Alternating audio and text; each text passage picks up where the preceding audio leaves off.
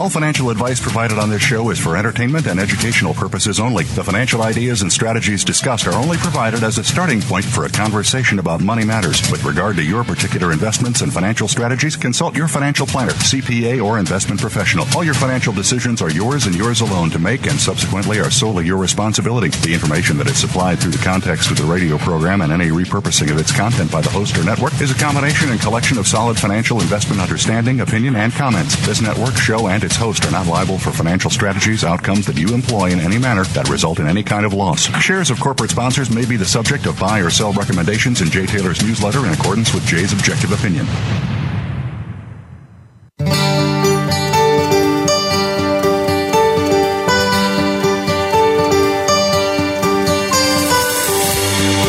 Welcome to Turning Hard Times into Good Times with your host, Jay Taylor. This hour will help investors fix issues and achieve personal gain. Now, here's your host, Jay Taylor.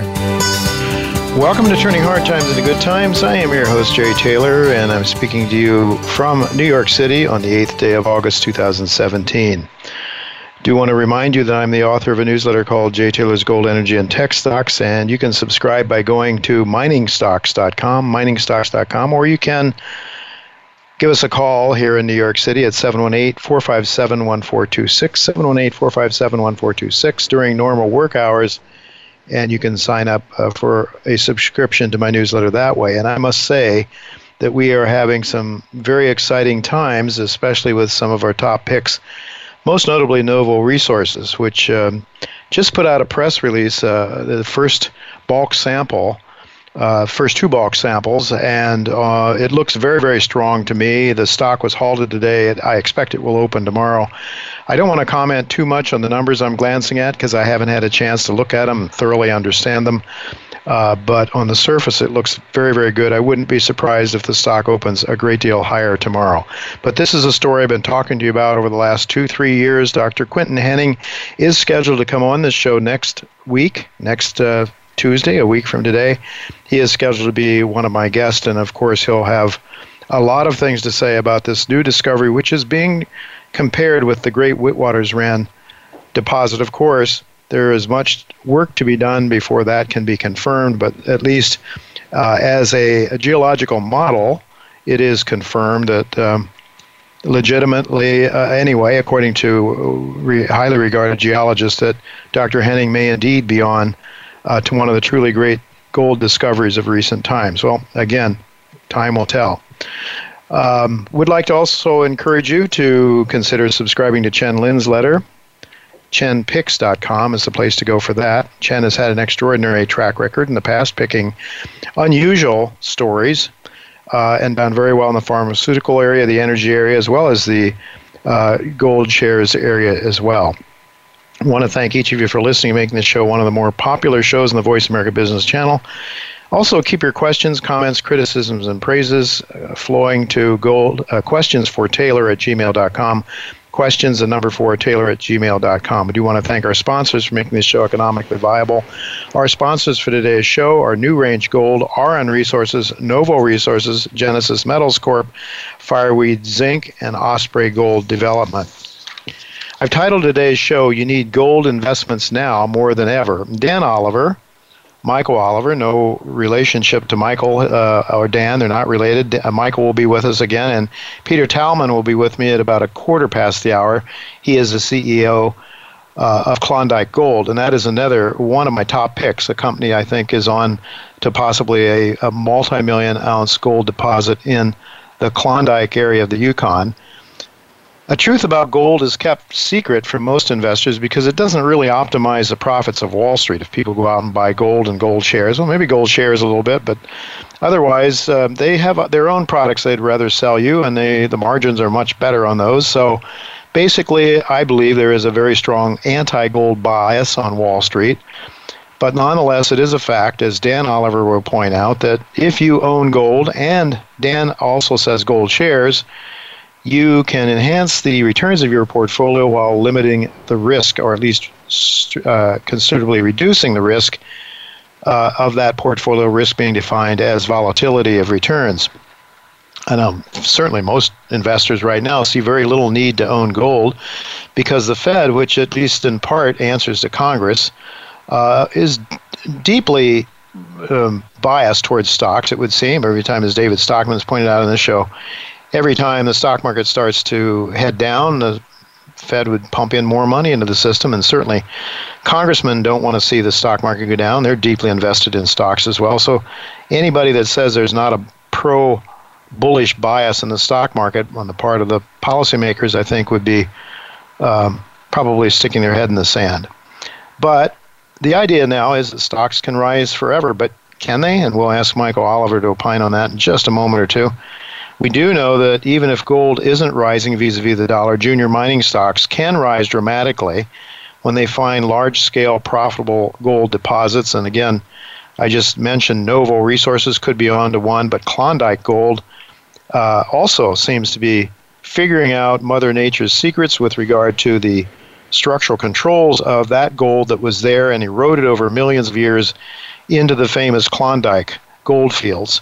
And Peter Tallman, for the first time, uh, he and his geological team have taken a serious scientific look at the origins of that placer gold, and Peter will be here to talk about that in just a few minutes. Meantime, though, Michael is with us, and uh, thanks for being with me again today, Michael. It's always fun, Jay. Always good to have you here. You know, I noticed that actually um, the S&P doesn't want to seem to go down, but you have called now for a sell on the Nasdaq 100. Um, how far do you think we are from an outright bearish call on stocks in general in the United States? Well, I, I think it's we're literally. I, well, I want consensus. Uh, the MSA reports momentum structural analysis. We've said that you got to take the stock market not as Nasdaq 100 or the S and P. You got to look at a lot of things. So the leadership, especially the so-called FANG stocks, which are uh, at least four of them are front loaded into the PNQI ETF, which is an internet ETF. You got to watch that as well because you want to see the leadership break. Amazon, Google, so forth. Uh, the Nasdaq 100, you want to see it fractured, and the S&P, which has defined its levels so well. We put out a report today using intermediate and long-term momentum, showing that the, the trigger numbers on both were so close together. It was amazing. Uh, just down around 1250, the high 1240s would be pretty much do it. Uh, excuse me, 2440s, 2450 level, which is we're 2479 right now. So we're talking a percent or so below us. There's a minefield. And I think yeah. if you can trigger that, it's very important, and it's important to the other categories because, as, as we've noted, uh, we call the dollar top, and it's come down hard. That mm-hmm. has helped, in general, the commodity complex stabilize and firm. Some markets already firmed last year, others are stabilizing and firming this year.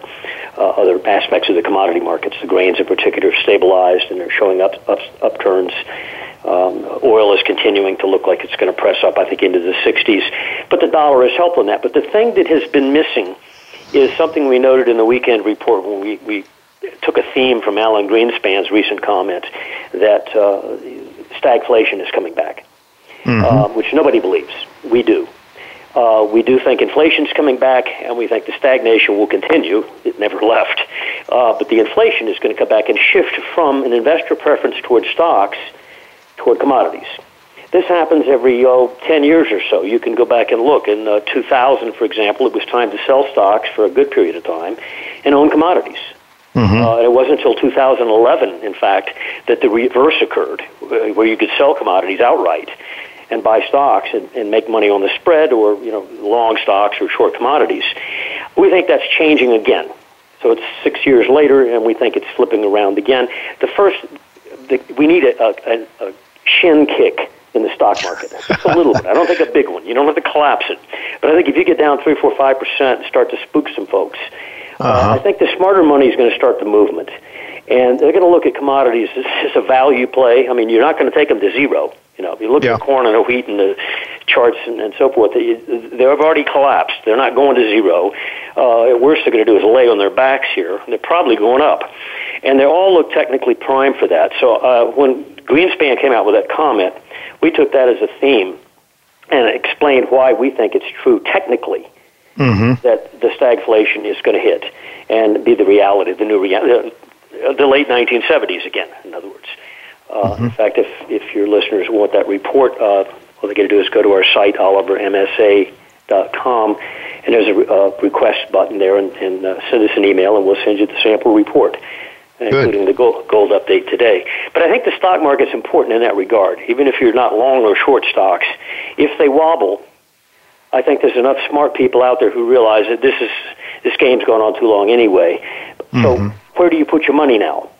And I think mm-hmm. they're going to see the feel the positives, like a biofeedback uh, loop. That they feel it's more stable in the commodity arena now, given the levels they're at, and to the direction they're trying to go in, upside, and that the stocks are you know priced off the page, and so you know it's never an overnight thing where everybody switches their preference, but uh, wiser money, you know, moves first, and then the less wise money moves later. But I think the wobble in the stock market is a key thing to watch for now.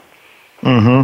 You know, Michael, I would I would guess that a lot of people are suggesting that inflation isn't a problem because they don't see any great growth, gangbuster growth in the economy. They're mm-hmm. certainly right about that, but those same folks were not expecting a weak dollar. And I, right. it's my belief that if we start having rising prices in commodities, well, we have seen some rising prices in commodities, but that is more due to a dollar or lack of confidence in the system, perhaps, than it has anything to do with a, with a strong demand side for, for commodities that are causing it to rise, but rather people just, as you say, opting out of one asset category for another that mm-hmm. seems to be less overpriced, perhaps, than, than I stocks. It's as simple as that. Um, and, you know, it's, it, does it feel good? You know, yeah. that's the question that investors ask. and if the stock market suddenly doesn't feel good, and they've been a little itchy for a while anyway, uh, not certain of the levels and so forth, the, valuations, and then they, they, their friend has been in commodities and he's up 100 bucks in gold over the last year or something, and his gold uh, GDX is up uh, 80% since it's low, and you know, et cetera, et cetera. All of a sudden, the feel good spreads, and uh, the other guy gets in and makes his portfolio shift. And I think that's what, what you need. And that's what happened in the late 70s. Uh, the stock market had a huge rally from a bear market low in 74 through 1977. And when it peaked and started into a couple year retreat, it really didn't collapse. It just didn't perform. It was a bad place yeah. to be. Commodities took the ball and ran with it.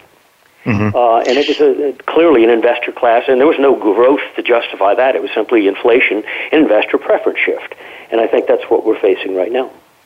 All right. Well, very interesting report you put out, metals and mining ETF. Uh, there, it's breaking through, looking bullish, which yes. also reaffirms your case for a, a uh, bullish yes. commodity complex. But, Michael, with just a minute or so left here, let me ask you, um, with regard to gold, because that is the, the one market that we're most focused on. Where do you see any sort of key levels where if we break through, we might be on to something much higher? Actually, two weeks ago, we uh, the uh-huh. end of July, last week in July, we closed above 1265 weekly close. Uh-huh. We closed 1268, and since then, though, it's backed off a, a percent. Know, uh, and it's taken it five, six days to do that. Uh, we think the dailies look oversold uh, and, un- and old on the downside, therefore they're ready to flip back up. And we think that breakout close, we, we, a momentum breakout close, it's not evident on a price chart, was in fact valid, and it, the, the fact that it didn't immediately respond does not disappoint us. Uh, silver's in a bit different condition. Silver, in order to accomplish what gold did a few weeks ago, needs to get back over 17.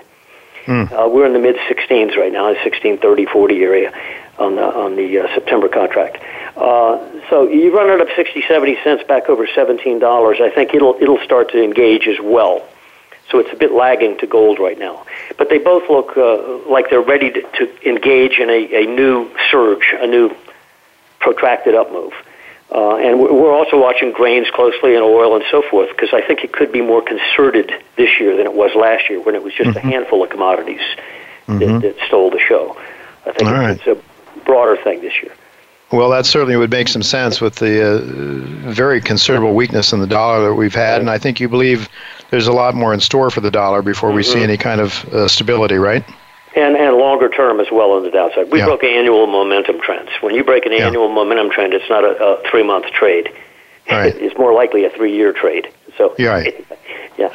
All right. Well, that should all be very bullish for commodities. Of course, what we want to do is not. Uh, we want to know where the markets are going objectively, and I don't know of anybody that does a better job, uh, a non-emotional, objective view of the markets than you, Michael. So thanks again for being with us. You're always always very valuable to us uh, and to our listeners. So thanks very much. We'll look to Thank do it you. next week, hopefully again. All right, folks. Well, um, we got to go to commercial break, but don't go away because Peter Tallman of Klondike Gold will be with us to talk about the Klondike Mother Lode. It seems as though they may have identified it now, and if so, we think that uh, Klondike Gold could be a very attractive place uh, to have at least a few of your dollars tucked away in. But don't go away. We'll be right back with Peter Tallman.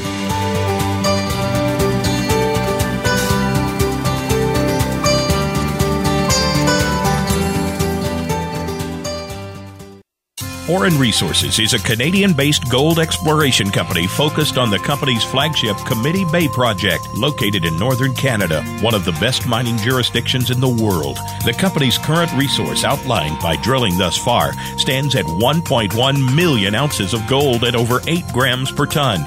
Auryn is operated by the same team that founded Asanko Gold, which is constructing a major gold mine in West Africa, and Caden Resources, which was recently purchased in November for over $200 million.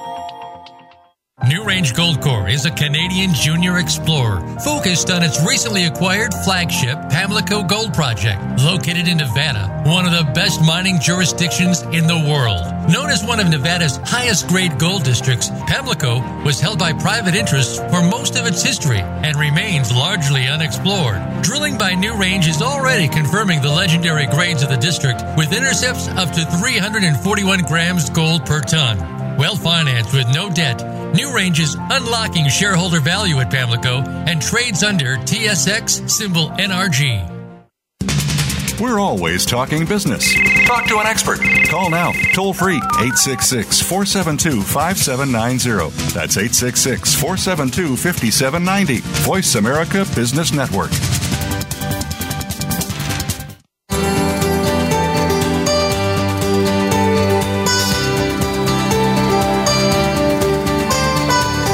You're listening to Turning Hard Times into Good Times with your host, Jay Taylor. If you have a question or comment about today's show, Jay would love to hear from you at 1 866 472 5790. That's 1 866 472 5790. You can also send an email to questionsfortaylor at gmail.com. That's questions, the number 4, Taylor at gmail.com. Now, back to our program. Welcome back to Turning Hard Times into Good Times. I'm your host, Jay Taylor, and I'm really pleased to have with me once again Peter Tallman. He's the president and CEO of Klondike Gold. Um, Klondike, uh, the Klondike placer gold fields have, have indeed quite a history, as Peter has talked on the show before about. Soon after the uh, California gold discovery in 1849, gold was discovered in the creeks and streams of the Klondike in the Yukon, and Peter Tallman arrived on the scene to head up Klondike Gold before that, no one really took a real serious systematic scientific look at the source of all that gold, of huge amounts of gold that have been mined over the years. But there had to be a source, and so Klondike Gold under Peter Tallman and his team have really started to gain some progress, it seems, in understanding the structural controls. Where is that gold? Where can we put the drill holes in to find it and to outline it and where uh, where it is so we can mine it one day perhaps. So this is a really really interesting story and one that even though the market doesn't seem to gain too much affection for yet, uh, I can say that I added about to 25% to my position last week as I've sort of really come to believe that that Peter and his team are onto something really significant here. And if I'm right, I think there's going to be quite a bit of money to be made by those who own these shares at the current price. I see it around 23 cents a, a little while ago in U.S. money. Um, it must give it a market cap of 20, 21 million in U.S.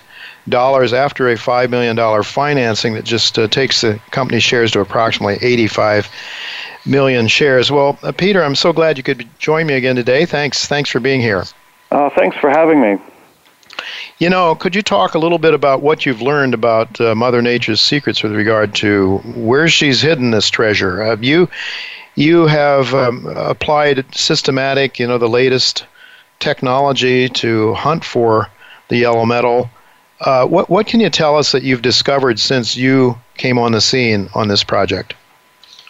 Oh, well, when we got here, basically nobody knew much of anything, and it's we had to kind of start from scratch and develop a, a, couple of different models, and one of them seems to be working so far. Um, it, it, it's kind of difficult to describe, and especially on radio, kind of sure. hard to imagine. So we're we're actually building a video so you can go see it.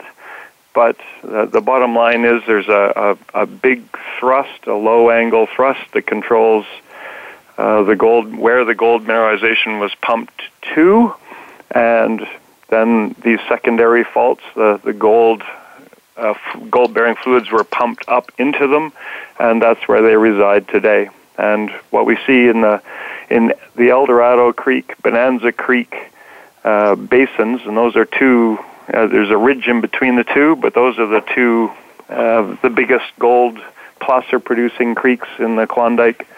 Uh, we see four major secondary structures. Each one of the four is mineralized with gold. We've drilled all four of them uh, previously or over the last two years, and each one of those has a, a seven or eight kilometer long strike length.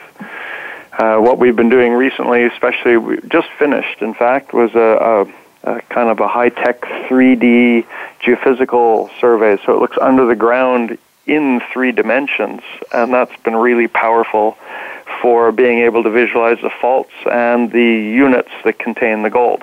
So that's really where we are today. Um, uh huh. Well, well, Peter, can people see that on your website at KlondikeGoldCorp.com? Is that the, that three dimensional? Is that up there yet? No, because it's still preliminary. We're still uh-huh. slicing. We only just re- we have not received the full data set from the contractor. Mm-hmm. They only left two weeks ago. Mm-hmm. Um, but we're starting to slice it ourselves. So I've got two thirds of the survey myself sitting on my desktop right now, and we're using that to drill test. Mm-hmm. Coming soon, coming soon. But there's only there's only what 28 or 30 hours in a day. For guys that know how to stretch it, I guess, uh, yeah. and and I'm sure you do. Uh, but up there, of course, in the summertime at least, the sun never sets, right? So you you you don't have you're not able to sleep anyway. So, uh, can you talk about the the what you what what have you tried to accomplish this year in your drill program, and, and are you are you do you feel that you're getting there? Uh, the, from the the very end of last year, we identified what we thought could be uh, um, a million ounce gold target. It kind of had you know about a kilometer, well half a kilometer of we knew there was gold there, and it maybe went a kilometer or so. Um, this year, the objective was, or from the, the outset, was to test and prove that the Lone Star target itself had length continuity. And so we've drilled, well, this year we have 11 holes. We've drilled a total of 37 holes today, up to today, of which I have assays for 11. Uh, and they were announced just last within last week, uh, the latest round and combined with the drill holes that we did last year, um, we have a, a, a, strike length of 800 meters drilled with mineralization continuous along it.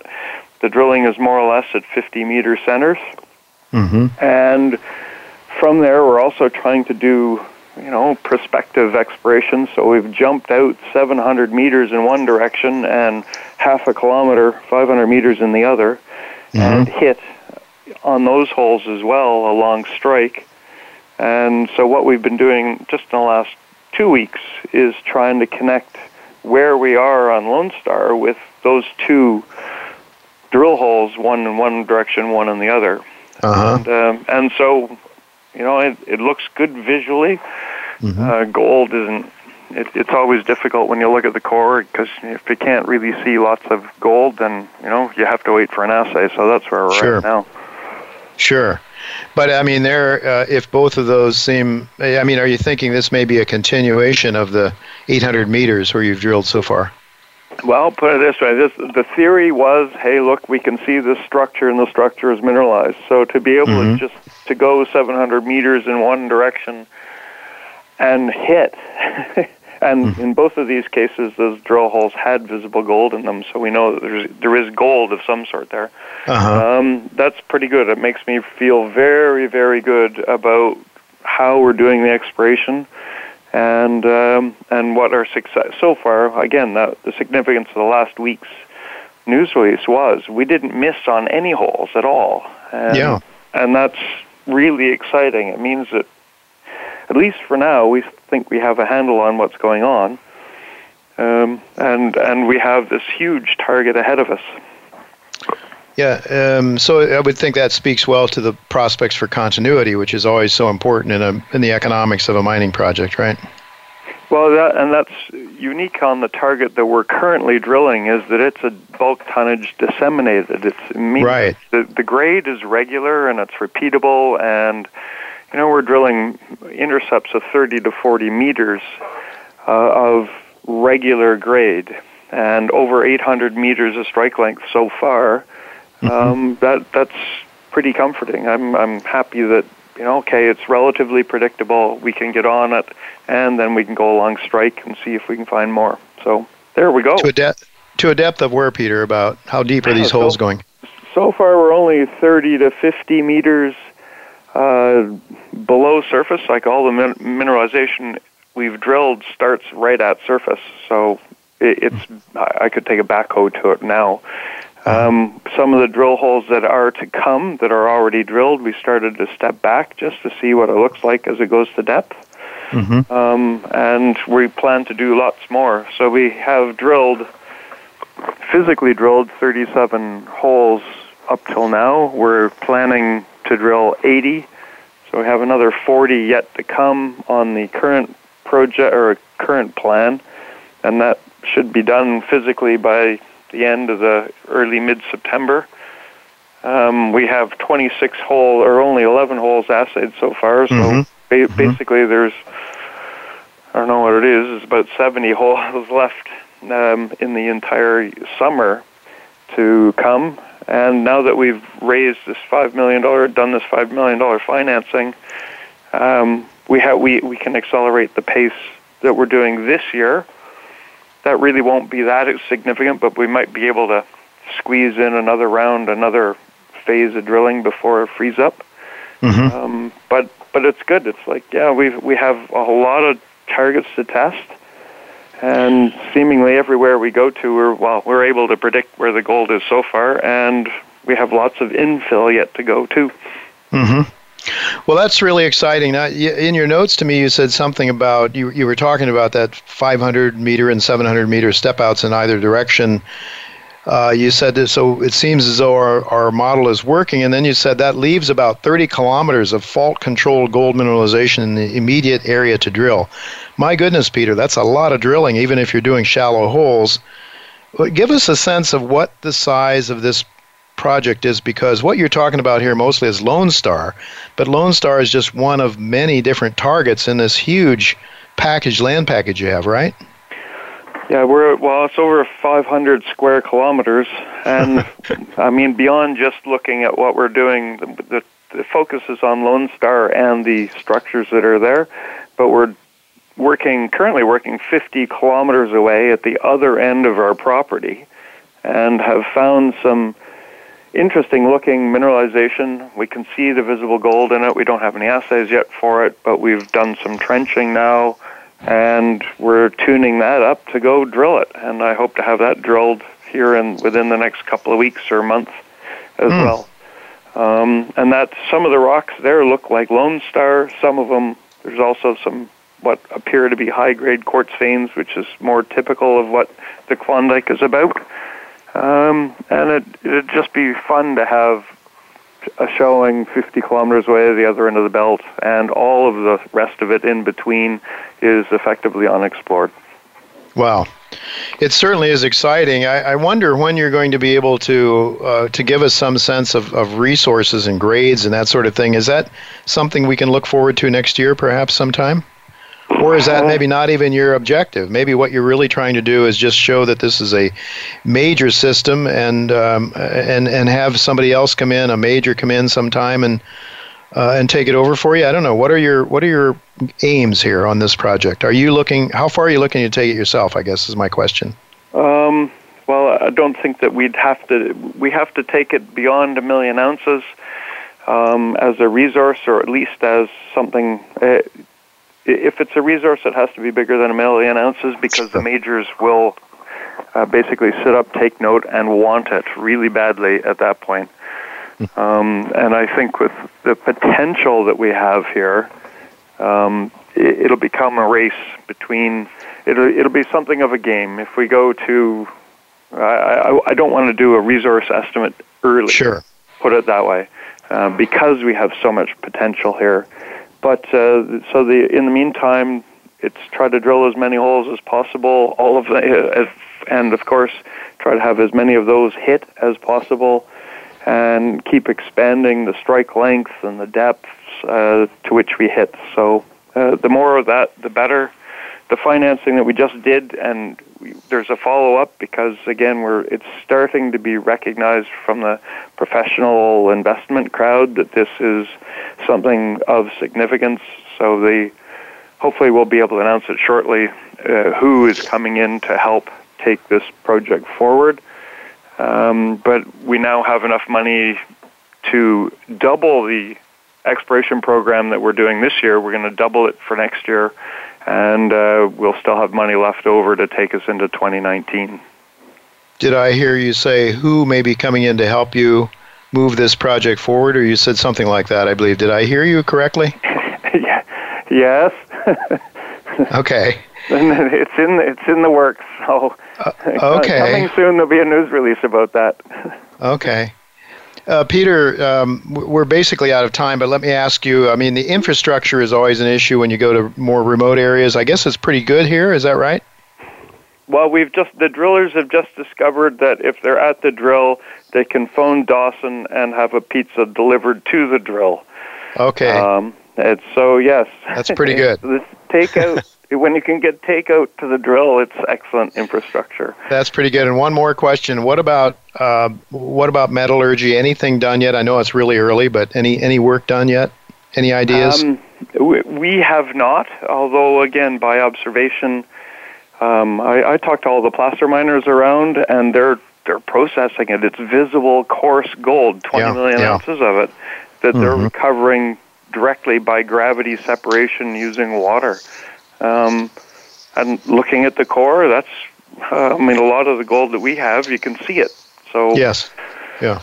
I I, I don't know. I, I mean I can't. We have to do the testing yet, but it, it looks pretty simple to me. Sure. Good. All right. Anything else? Anything else you'd like to leave our listeners with uh, before we conclude our discussion today? It's a fantastic sunny day in Dawson, and uh, you're right. Uh, we're just getting over the 24 hour sunshine period, but we still have a lot of work left to do this year, and uh, we'll probably still be releasing assay results from drill holes uh, well into the new year because we'll we'll be backlogged. So there's lots of news to come. All right, we'll be certainly looking forward to it, uh, both in my newsletter and for this radio show. Thank you so much for being with us, Peter, and uh, keep up the good work. We'll talk to you again soon, hopefully. Thank you. All right, folks, we do have to take a break, but don't go away. Dan Oliver is going to be with us to tell us why owning gold, gold shares, as well as gold bullion is very healthy for your portfolio, why you can enhance your returns and reduce your risk, risk being defined as volatility of returns. Dan always has a lot of insights that are valuable, so I hope you'll stick around. We'll be right back with Dan Oliver.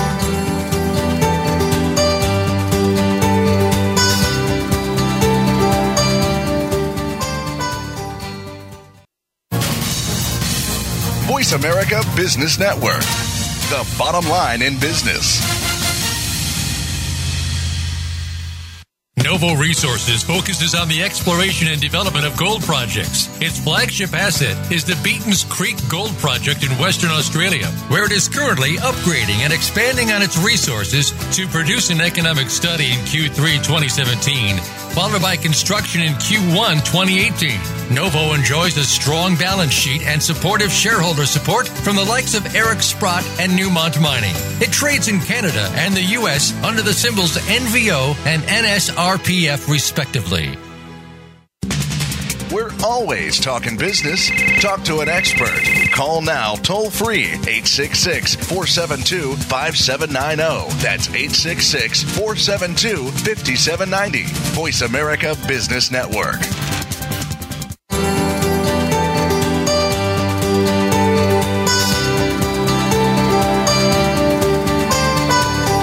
You're listening to Turning Hard Times into Good Times with your host, Jay Taylor. If you have a question or comment about today's show, Jay would love to hear from you at 1 866 472 5790. That's 1 866 472 5790. You can also send an email to questionsfortaylor at gmail.com.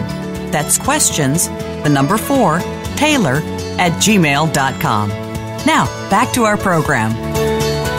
Welcome back to Turning Hard Times into Good Times. I'm your host, Jay Taylor, and I'm really pleased to have Dan Oliver with me once again. And uh, Dan is the managing director of Myrmikan Capital. That's a, a hedge fund that he uh, that he's in charge of. Um, he is focused mostly on, I believe, on gold shares.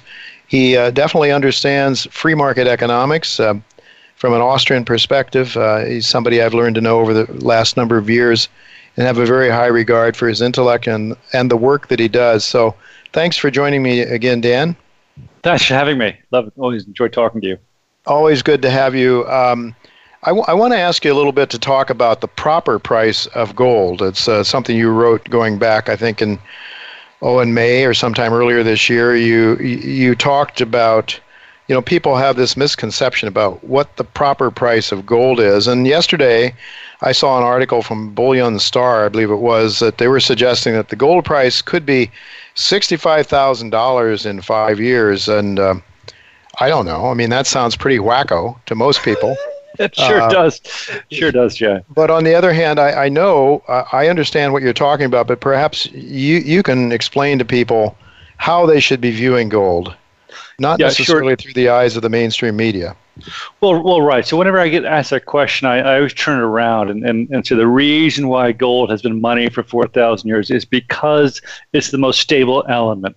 That, that That's why in, uh, cultures that have nothing to do with each other in terms of religion or, or, or their culture or their economies or anything else. They've always gravitated towards gold as money whenever they've had it available. And then it was if there wasn't gold, it was silver. If it wasn't silver, it was copper. So the point is that people gravitate to the most liquid item as money, and gold is the most liquid substance. So when you ask what is the proper price of gold, you're, what you really should be asking is what is the proper value of the dollar? Because the dollar is a construct. It's constructed by PhD economists, and that, of course, is a very unstable value.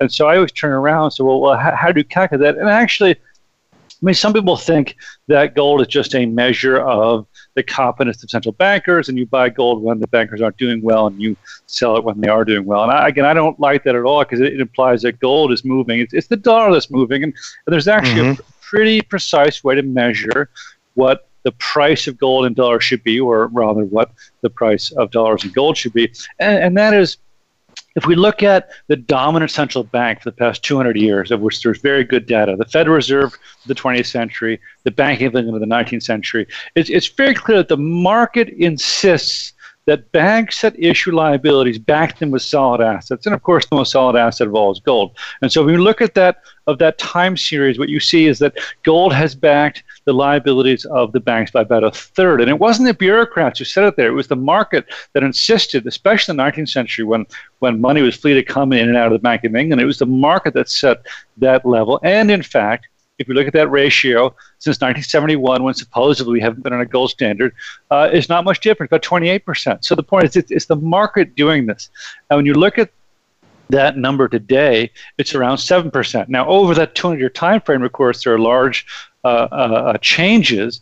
Uh, mm-hmm. In, for example, 1968, it was below 10% at the peak of that credit bubble. And then by 1980, at the nadir of that credit cycle, gold hit uh, 133% on that metric. It hit 875. Now, it was just there for a couple hours, but the mm-hmm. point is that that's how crazy it got. And when you go back into the 30s and the 40s, it's the exact same thing. When in credit bubbles, uh, uh, credit goes up in terms of gold, especially the central bank. And then when the credit bubble resolves, you see that gold backs the central bank's liabilities by, by a much greater extent. And so it's very easy to say that there is an equilibrium uh, of value for gold. And if you say that gold ought to be valued about a third of the Fed's liability, you get to numbers up in the six, seven thousand dollar an ounce range. Now, I always qualify that because when we look back at 200 years and you ask, what was it, what were the other two thirds of the assets comprised mm-hmm. of? Right. Well, they were mm-hmm. comprised for most of, the, of that two century period of very short term commercial bills, you know, 90 day bills, maximums, so an average duration, maybe 30 days,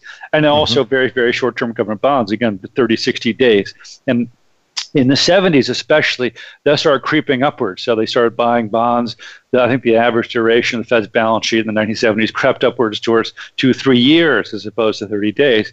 And so, therefore, when interest, interest rates went crazy and those bonds uh, were devalued, gold had a huge run. Today, the average duration of the Fed's balance sheet, it's a little uncertain because they own so many esoteric things, but it's mm-hmm. up in the 10, 10, 12 year range. That's wow. a huge amount of exposure they have to interest rates. And so, again, I think the equilibrium level might be around a third, but that's assuming the other two thirds of the assets are solid. And that is not a good assumption in our current environment. So I, I think there's a good argument to say that when the crisis comes, what the definition of the currency crisis will be when gold goes to a level that it has to go to, to balance the Fed's balance sheet. And that number probably isn't going to be 8,000. It could well be 16,000 or 24,000. The, the equivalent to 1980 would be 24,000 or 25,000, around that number. And again, you know, in polite company, you don't. Uh, I don't use those numbers because they sound crazy, and I don't know how to get to 65. I mean, I, I suppose theoretically, if the Fed uh, uh, triples its balance sheet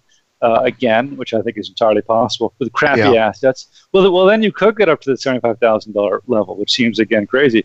But but I, I just I just want to qualify this discussion somewhat to point out that uh, when gold ran from thirty-five dollars an ounce in 1968, 1971 to 875, the world didn't end. You know, the, the U.S. didn't go through a Weimar German, uh, mm-hmm. Zimbabwean hyperinflation. You know, the, the, the country survived, the world survived. So you, you imagine gold up at $20,000 an ounce, which again is not an equilibrium level. I mean, maybe it stays there for two hours.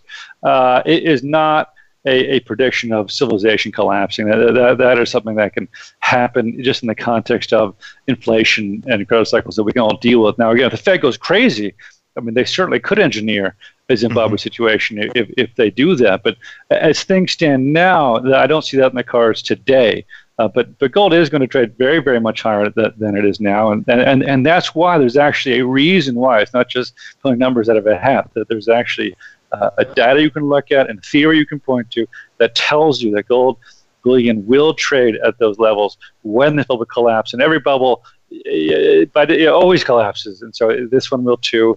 Uh, saying exactly when it will and how it will, that's a little trickier, but it's going to, and gold will trade at those levels.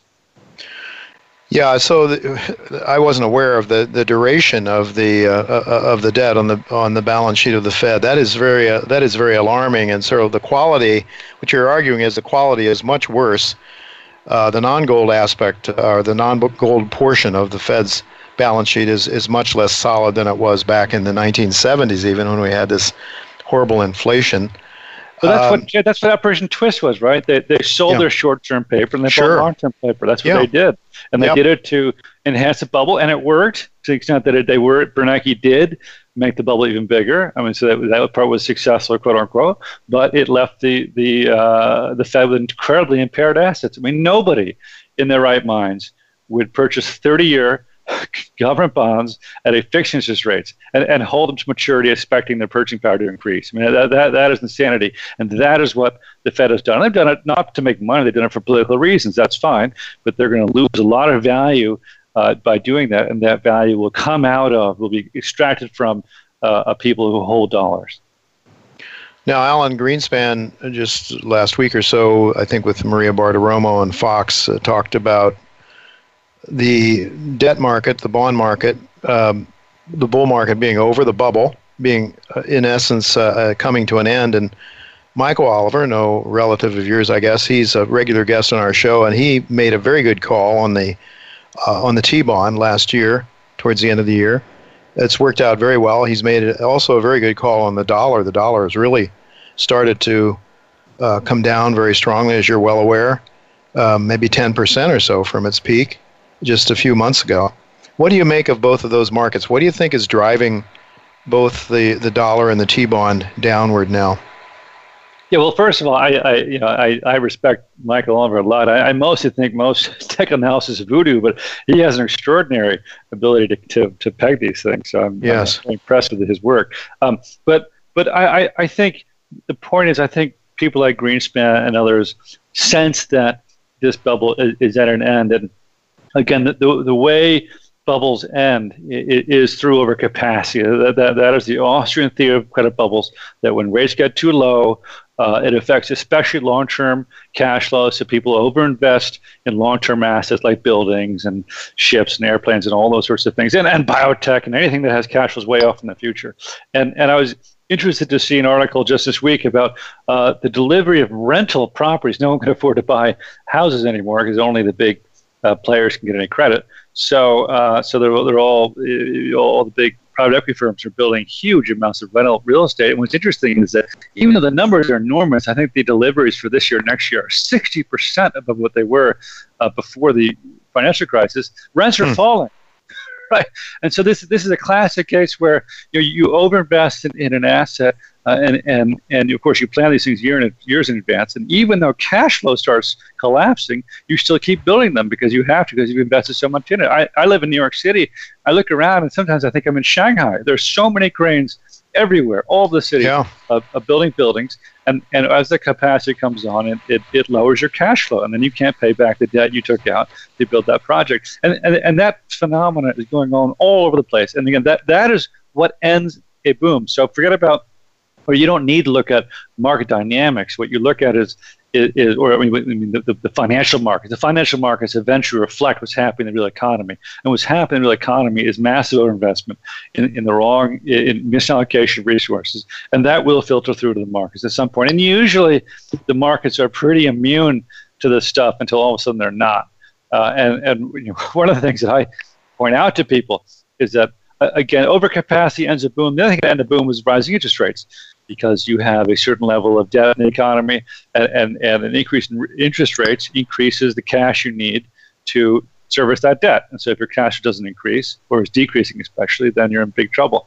And if you look back again at history, history tells you. But Bernanke came in and started raising rates. I forget in late 2004, early 2005, and for 2 mm-hmm. years the market totally ignored him. I mean, the, yeah. stock market went crazy, the real estate market went up faster than ever, and all of a sudden it just it just froze up and crashed. And the exact same thing happened in the 20s. The Fed started tightening in the first quarter of 1928 for the, for the specific purpose of reining in the stock market and they kept tightening, and the stock market kept going up faster and faster and faster. The, fight, the Fed tightened all the way through to September 1929. And in that month, the uh, if you look at the Fed's website, they recorded the unemployment rate at 0.5 percent, not five percent, 0.5 percent. Mm. Now, presumably, it has similar metric because that's well below the natural uh, employment rate. Sure. But that's the number on their website. And so the point is, you know, you could look and say everything's great. Uh, there's no unemployment. Uh, the stock market's going crazy. This is all wonderful. But of course, within a month and a half, the stock market was 40% lower because those finally those interest rates finally started affecting the the cash flow that these malinvestments need to, to maintain themselves. And so what I see happening now is exactly the same thing, where the Fed's been raising rates, the market doesn't care, it's actually accelerating to the upside. Uh, but but as they raise rates, they undermine everybody who has a floating rate loan. So if you've got a, a, mortgage payment or a car payment or a student loan payment or a credit card payment or any of those payments, you, your cash flow is being affected severely, and this flows through into the retail sector and everything else.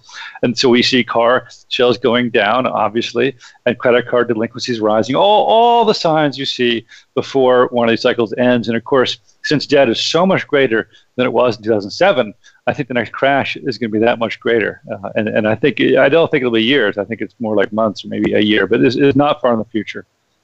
Dan, to what extent do you think the rising rates are the doing of the Fed, or is the market itself demanding higher rates? And I mean, it, you uh, and geopolitical issues that come into play as well. I mean, it's no secret that China is, you know, we've had we've had the kindness of strangers helping us out for decades the Japanese and then the Chinese buying U.S. treasuries, allowing us to continue on living beyond our means as a nation for many, many years. And uh, now that seems to, uh, to a great extent, at least from what I understand, has dried up. Do you think? And then, and then the Fed, of course, with rates where they are, who who wants to own treasuries really? Um, oh, Yeah. So do you think it, to what extent do you think the Fed is the is the reason rates are going up, or might be rates going up in spite of a Fed the Fed's desire for them not to go up? Well, that's a debate people have. Does the Fed lead mm-hmm. the market or follow the market? And, and, yeah. and, I think it's a little bit of both. But but but again, if when you see shaky projects, obviously you want to charge a higher interest rate for it. So sure. I, I think I think you have that dynamic going. But and don't forget, of course, that yes, the, the Chinese did buy a lot of our bonds. They did sub, you know, subsidize our deficits. On the other hand, they did it for mercantilist reasons. I mean, the, the, you know, they're not innocent players in this. It's the, the whole point is that this floating currency, Bretton Woods-esque system we have, is a witch's brew that allows these deficits and these bubbles to accumulate, which would never happen under gold standard. And this was all argued out you know, as Bretton Woods was happening beforehand, and, and the inflationists won. We've had last uh, half century uh, with, with this system, which is pernicious and terrible. But it almost doesn't matter. I mean, the, the, the point is when you go to refinance your debt or when your interest payments are floating and start going higher, uh, you, you, you know, it, it, starts to squeeze you, and, and then that, that creates a cascading effect. And so uh, it, it, doesn't really matter what's driving rates up. What matters is they are going up. And, and of course, I, I don't discount the idea that the Fed wants this all to blow up on Trump's watch. I mean, I, I think yeah. Trump has been incredibly uh, he's foolish because he's a cunning fox. But in the campaign, he was all about, oh, this is a, a big, enormous bubble, and it's Janet Yellen's fault, which is all yeah. somewhat true. And now he's in office. He's tweeting about how wonderful the stock market is. Yeah. What is he going to do when, when, it when it crashes? I mean, who's yeah. who's, and and not that, but of course, you know, he he he told a Wall Street Journal interviewer recently that he is a low interest rate person after berating Yellen the whole yeah. campaign for keeping yeah. rates too low for political reasons. So, of course, he has no credibility on this issue at all. I mean, that may not matter, but he doesn't. And and it may well be, ironically, that he replaces Yellen with someone who's in even more of an inflationist. But I know that that matters. I mean, when when when the credit cycle ends the, the only way to keep it going uh, under Austrian theory, which is confirmed by history, is, is, to have extraordinary efforts. I mean, the, the I mean, Bernanke was right in the sense that if the Fed hadn't acted in 2008 the way it did, that we would have had a second Great Depression. I mean, he's mm-hmm. correct about that. What, what, what, what he's misguided is that all he did was delay it and make it worse. Uh, and so the, the big question that, uh, that I don't know the answer to, that I don't think anyone can know the answer to, is when the next big crisis happens, can the Fed reinflate the bubble to an even higher level, or are we played out? There is a theoretical limit to how far you can push this thing. And have we reached it yet, or do we have one more round or two more rounds? But that, that that's an open question. But for yeah. sure, it'll be worse than it was last time, and the efforts required to uh, to you know kick it down the road will be that much greater. Uh, and I, I don't know that they can do it. Well, the exponential growth of money and, and credit debt is is just unbelievable already. It's hard to see uh, how there's not some end in the in the not too distant future. But let's try to be prepared as best we can. And we want to ask you about gold and talk a little bit about how gold provides not only gold bullion, but gold shares also uh, historically have provided a very good hedge and have allowed uh, to enhance portfolio returns and reduce risk. Risk uh, defined as volatility of returns. Well, well, that's exactly right. So, so the point is again, as I said at the beginning uh, of this conversation, gold has the most stable value of, of anything there is, and that means that in a bubble, it doesn't go up like everything else, and so you lose owning gold relatively in, in a bubble, and conversely, in a bust, uh, you you gain. And so having gold in your portfolio uh, stabilizes it. And one of the things you can do, one of the strategies that that works is if you say I'm going to keep X percent of my portfolio in gold, I'm going to rebalance it every year. So whatever it is, 10%, 20%, 30%, and every year I'll just rebalance it. Uh, that that actually, if you look at the data over 100 years, has extraordinary ability to increase your return and decrease your volatility, which is what every investor should want to mm-hmm. do. I mean, it's a great. Now, to be fair, that that's an academic exercise, and, and it assumes no friction costs, and of course, given taxes, sure. and, and and so that so it's not quite that easy. But there's another way you can do it, which is again, if you look at the very simple metric, you know what what is the relationship of gold to the Fed's liabilities? Well, if you're if if that is very very high, like in 1980, that is not a good time to hold a lot of gold. If it's very very low, uh, like now, it's a great time to hold gold. So you can actually modulate that mm-hmm. holding somewhat and, and, boost your returns. Now, now because gold is very stable, you know you're not going to make a huge killing in terms of your purchasing power. That's the point: is to stabilize your purchasing power. So when you right. own gold, uh, you stabilize it. But you know, you can certainly increase it versus assets like real estate and, and, and stocks, they go down 90% in terms of gold. But in terms of things you actually consume, gold doesn't go up that much. It doesn't go down that much. It's pretty stable. If you want to increase your purchasing power in terms of consumption, consumptive ability, that's where the mining shares come in. And mm-hmm.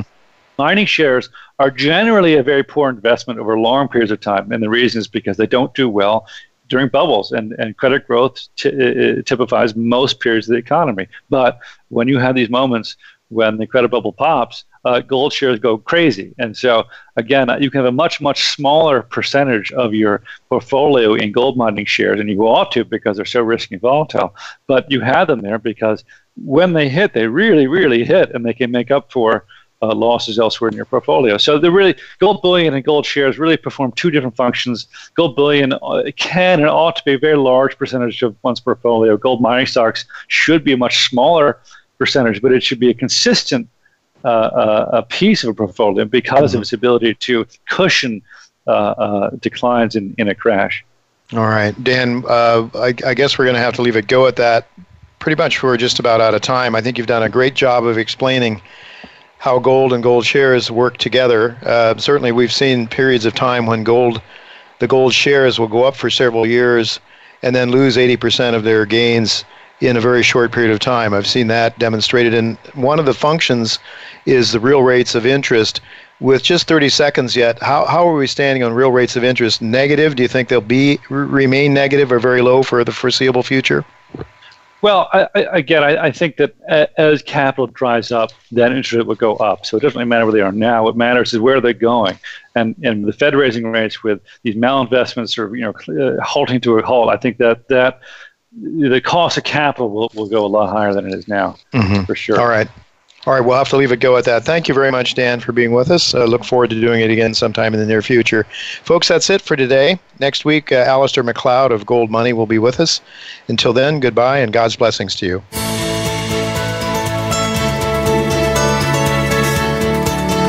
Thank you again for listening to Turning Hard Times into Good Times with Jay Taylor. Please join us again next Tuesday at noon Pacific Time, 3 p.m. Eastern Time on the Voice America Business Channel.